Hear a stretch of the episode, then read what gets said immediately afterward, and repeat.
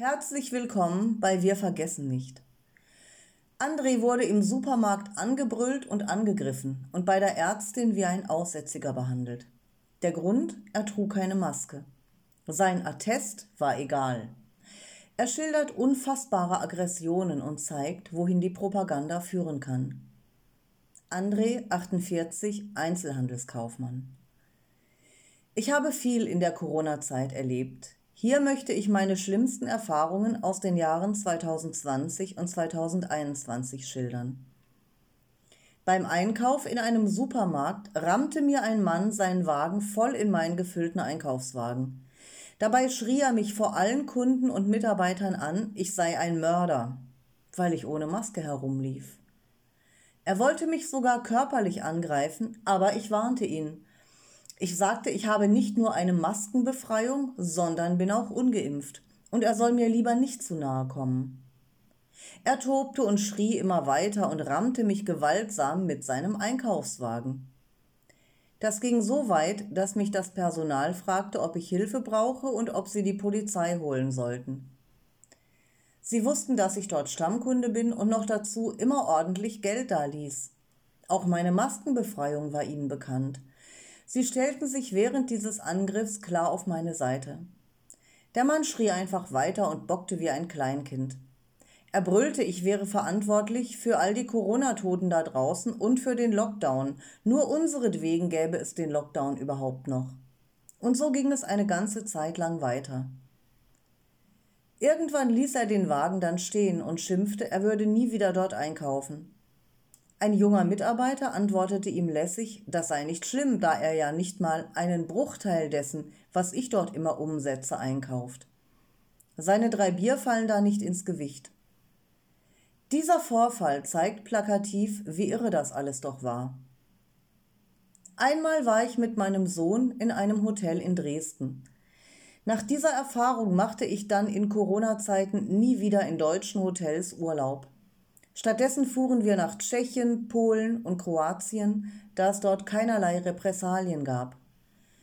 In diesem Dresdner Hotel mussten alle Touristen auf Anordnung des dortigen Ordnungsamtes tatsächlich die ganze Zeit Maske und Handschuhe tragen.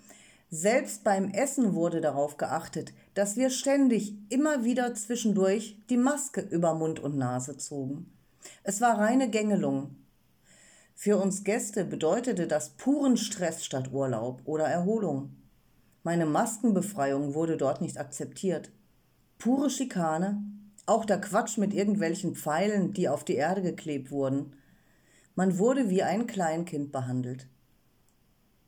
Eine Frau lief in einem Supermarkt einmal laut schreiend vor mir weg, weil ich keine Maske trug, und in einem Discounter wurde ich von einem Pärchen mit Kind lautstark angebrüllt, ich sei verrückt und mit einem Mörder gleichzusetzen, weil ich auch dort ohne Maske einkaufte.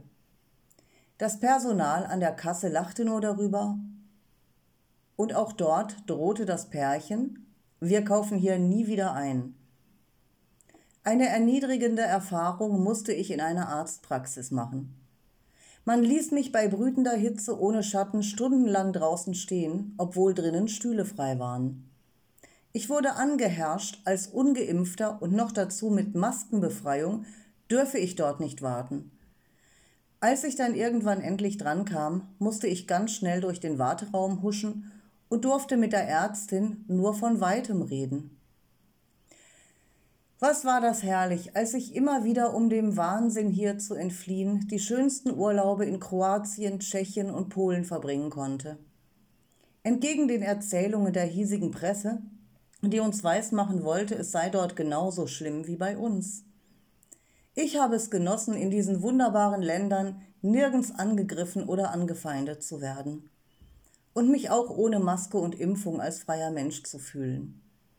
Diesen Urlauben ist es zu verdanken, dass ich trotz allem gut durch diese Zeit kam, während sich viele aus Angst impfen ließen und jetzt mit körperlichen Beschwerden zu kämpfen haben oder sogar verstorben sind. Es zeigt mir, wir lagen von Anfang an richtig, auch wenn wir wegen unserer Sicht auf die Dinge als Verschwörungstheoretiker abgestempelt wurden.